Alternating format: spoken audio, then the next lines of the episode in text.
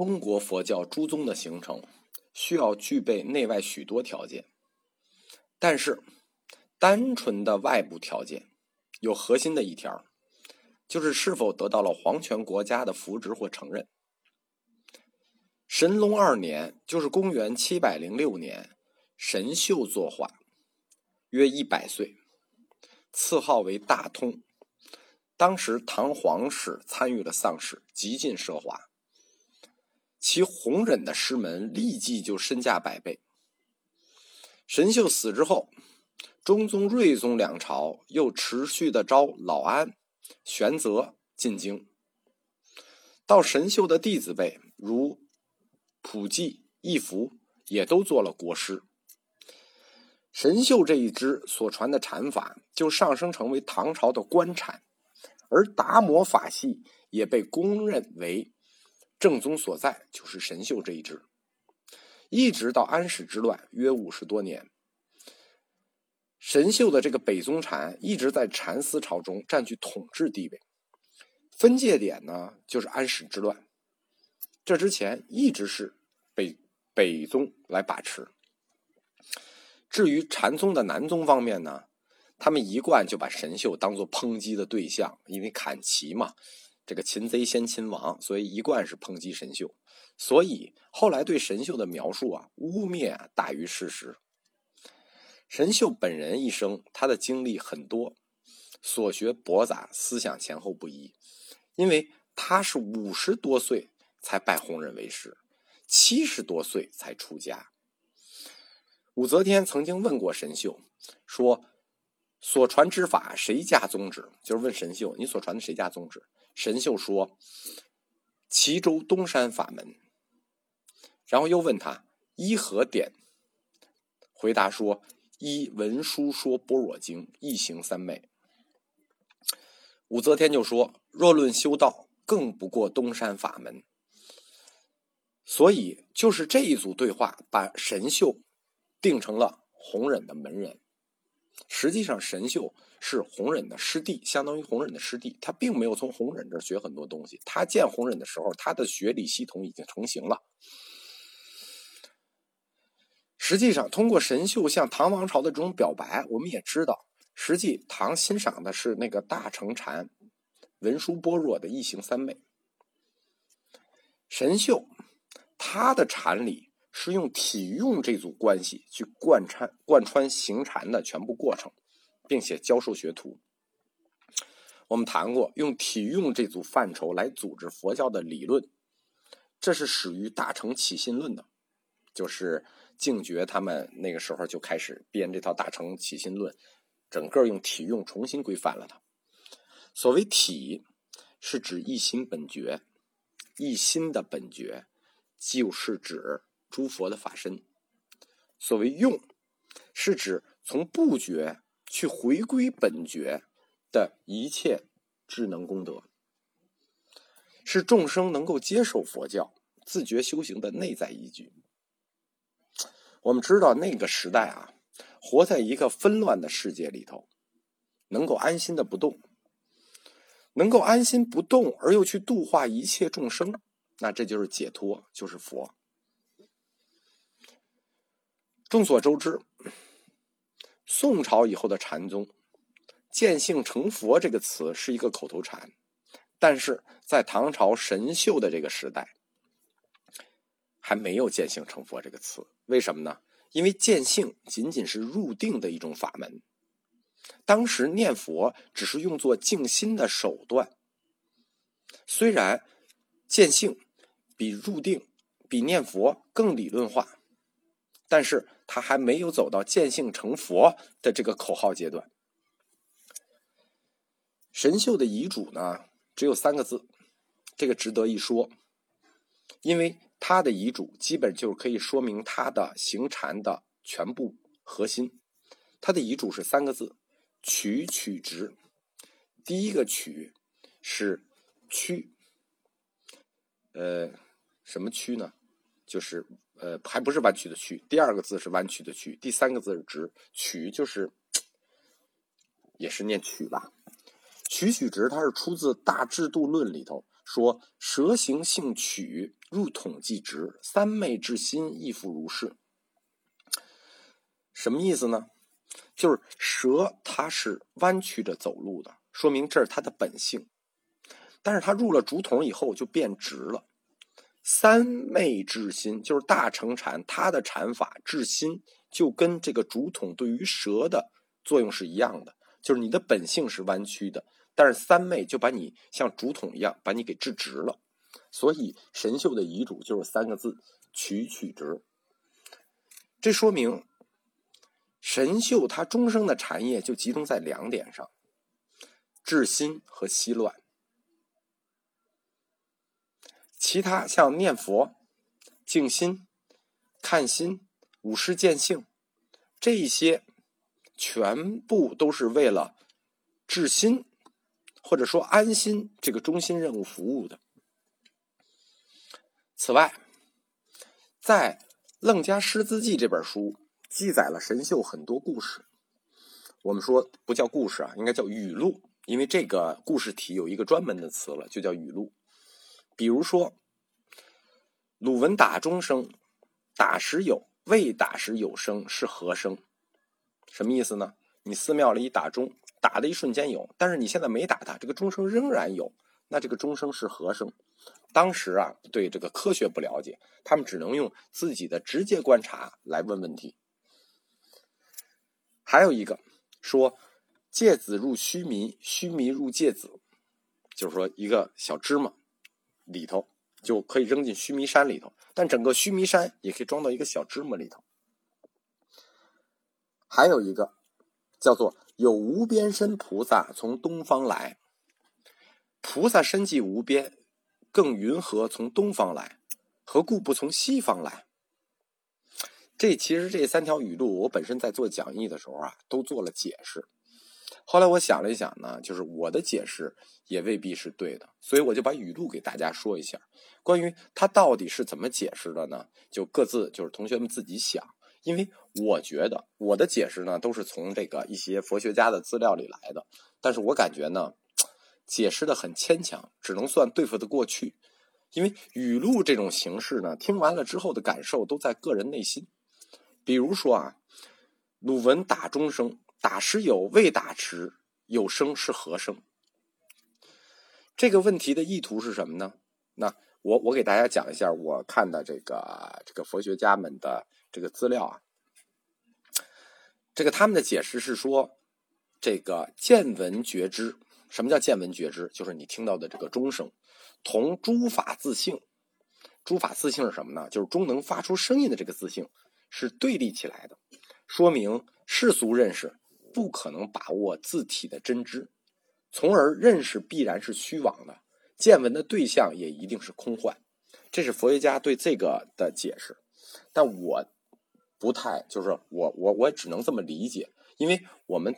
科学进步到今天啊，我们基本上能理解说为什么打钟的时候有，没打的时候声音还有。我们有科学的解释，但当时没有科学的解释，只能用直觉来解释，所以他就解释这是一个世俗认识与事物真知之间的矛盾，进而推导出认识是虚妄的。我们现在看就等于他这个实际举的例子就是错误的，所以我们认为他这个推导也是错误的。但当时他们认为例子的本体是对的，对吧？然后我们再说另一个。典故就是芥子入须弥，须弥入芥子。那这个根据，因为我们知道啊，这个禅宗在这个时候引入了很多华严宗的东西，就根据华严宗的这个解释啊，须弥山装到芥子里头，说明理事圆融，事事无碍，说明通过理的一般性可以消除一些个别上的差异性。他们认为这是这种解释，我觉得。这个不能说牵强啊，反正我觉得，呃，我们只能说他是按华严宗的这个理事无碍的理论来解释的。就是听完了这个这个语录，像另一个语录是说，有无边身菩萨从东方来，菩萨身际无边，更云何东方？何故不从西方来？就是说，这你看无边身菩萨，那怎么是东，怎么是西呢？他们就在讲，就是也是这个佛教专家就解释，是说这两个。两组矛盾，一个是无边，表示体型，一个是东方，是表示方位，就是这种既矛盾又可又不对立，然后二者可以协调。所以我感觉这三个语录的解释，用现在的角度看，都比较牵强。我开始做了准备，想展开讲，所以我就不展开讲了，只把神秀的这三个语录啊给大家说一下。其实里头有很多条，这三条是比较出名的。神秀的这种禅语，尤其是这种，呃，随时随地触景而发。就说的这种语录，在整个佛教史的弘法史啊，是一大创造。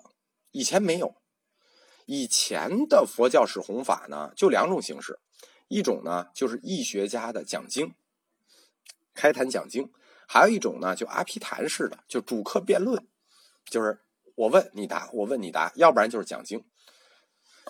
所以语录可以说神秀发明的这种语录，后来就成为一种文体。我们开始说，这像一个小故事，后来它就被确这种小故事就被确立下来了，就叫语录体。语录体的发端就来自于《楞伽师资记》这本书，从此以后，语录体就普遍的被用于来讲佛教的义理。我们知道啊，藏传佛教或者以前的就是佛教，大家用的都是经书的形式去讲义理，但是从这个神秀开始，就开始用语录的形式去讲义理。这种语录的形式讲义理，它有一个什么好处呢？就是禅宗的后辈经常提到一个词，就是在禅宗的后辈里经常会提到一个词，叫言下便悟。什么意思？你说完我就悟了。这种事情在后来大师里有很多，就是一听到，我们回头会讲一个弘忍的故事，就是他出门一喊他，一喊他，哦，他一下就悟了。所以说，这种语录体就会使禅宗的这种顿悟得到一个支持。你怎么顿悟？就是语录体下面的言下辩悟，你顿悟了。这种顿悟模式，或者说这种言下辩悟的模式，其渊源就要追溯到净觉写的这本书《楞伽师资记》。可以说，语录体的出现，不仅是佛教传教方法上的改革。它甚至也可以说是禅这个观念、这个概念的重大变化。神秀死了以后呢，就身价就更高了，尤其他是一百多岁死的，他的弟子呢就是遍及两京，而且都受到当时帝王的礼遇，声名一时啊，成为禅宗一时之盛。他著名的弟子净觉曾经写过他著名的四大弟子，后来都成为他的继承人，都做过国师。这四个人是谁呢？普济、净贤、义福、慧福，这个四个字，四个人都是法字辈的，就是天下称这四个法师有当时有一个专门的接语。这四个法师像，呃，普济叫净山，啊，法山，一个叫法山，一个叫法海，一个叫法净，一个叫法灯。当时天下管这四大这个禅师叫什么呢？叫法山净、法海清、法净朗、法灯明。所以说，当时他们已经这个炙手可热。唐中宗的时候，普济还被皇上钦定为世家正宗。世家正宗就是普济，就是神秀的这个弟子，神秀嫡传。此后，神秀死后四十年之间，可以说北禅就是又我们又管他们叫京派禅系，因为当时的京不是北京啊，是洛阳和长安。两京是指洛阳和长安。两京京派禅师的当然领袖，就是神秀嫡传是全国当然领袖。而这个我们谈的玄泽、净觉，他们专门强调说，他们的传经来自于先祖持有的楞伽为心要。但是我们知道啊，从净觉以后，这个楞伽宗和禅宗就合流了，基本上就合流了。净觉完了就消失了。然后普济就又给禅宗添了一本经，叫《思义经》。这是观禅，就是典型的经派禅师观禅，他们的这一套传法体系就是《楞伽经》《思义经》。相反的是呢，就是说，虽然神秀他们是嫡传，但是相反的是嵩山禅系。我们第一个讲的五祖弘忍出来的第一个禅系，就是法如的嵩山禅系。和后来在嵩山的老安禅系，他们就不谈经典，他们没有经，他们跟弘忍一样，就不传经，最多就引用一下慧远的一个经序，就慧远那个经序叫《禅经序》。他们法如和老安的概念还在慧远的那种无私无为的禅观念里头，刨掉神秀、老安、法如、玄寂、玄泽这几个这个比较有名的大师之外，五祖弘忍还有其他几个徒弟，后来也都是一派宗师。我们泛泛的给大家介绍一下，比如说。弘忍他有一个弟子叫智深，他呢就到了四川，十三岁就到了四川，而且他的经历非常的好。他到四川的时候，唐僧就是玄奘法师，正好在四川学那个社论，学实地经论的，所以他先跟着唐僧学过经，后来又投到弘忍门下。这个智深就是后来著名的叫做。资州禅系的创始人，因为他住在资州德纯寺。然后智深他传了一个弟子叫唐和尚，唐和尚又传了一个弟子叫金和尚。这个金和尚后面我会给大家讲一下，就是成都净泉寺的金和尚，又叫无相禅师。他本人一听这姓就知道他是个朝鲜人，而这个朝鲜人又传了一个著名的中国僧人叫无著。后来这一伙人就形成了中唐时期特别有名，在四川就是以四川为基地特别有名的，叫做净泉宝堂禅系。还有一支后来消失的禅系，然后呢，但当时很有名，叫南山念佛门。在宗密的《圆觉经大大书抄》里头专门提过这一派，叫南山念佛门。据说他的创始人也是弘忍门徒。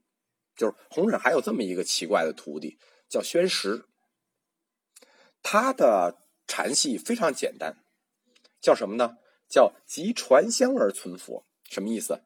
他不太重视这个佛理呀、易经，他认为这都呃讲的东西，就是我们说的通过语言能把握的真理，他他都看不上。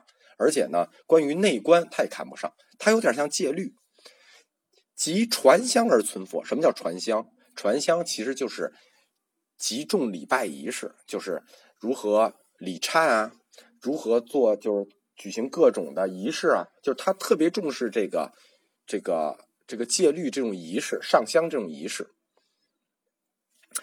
这个念佛门我们特别要提到，因为它叫南山念佛门，他发明了一种非常奇怪的念佛方式，但这种念佛方式又被禅宗所吸收。它实际南山念佛门是禅宗的旁系，我们刚才谈的净泉宝堂禅系也是禅宗的旁系。这个南山念佛门作为旁系，它留下来的一个是上香啊这一系列的法事的忏悔仪式。我们将来会专门去讲忏史，这是很大的一套东西。他发明的一种念佛仪式叫做一字念佛，就是先这个。引声高念，然后呢，渐渐就没声了，然后渐渐呢，声音又一点一点的放大，然后又没声了，然后他们管这个方式就是先大声，然后悄悄的没声，然后小声，一点一点悠远，最后又没声。他们认为这叫诵佛致意，就是通过念佛把这个意念传到心里，意念由粗及细，又送至心里。他们有一个叫做这个有一个这个南山念佛门有一句话，就是后来我们在一代宗师里也有叫做呃这个念念存想，就是叫做念念不忘必有回响。基本上南山念佛门用的就是这个意思，它叫念念存想。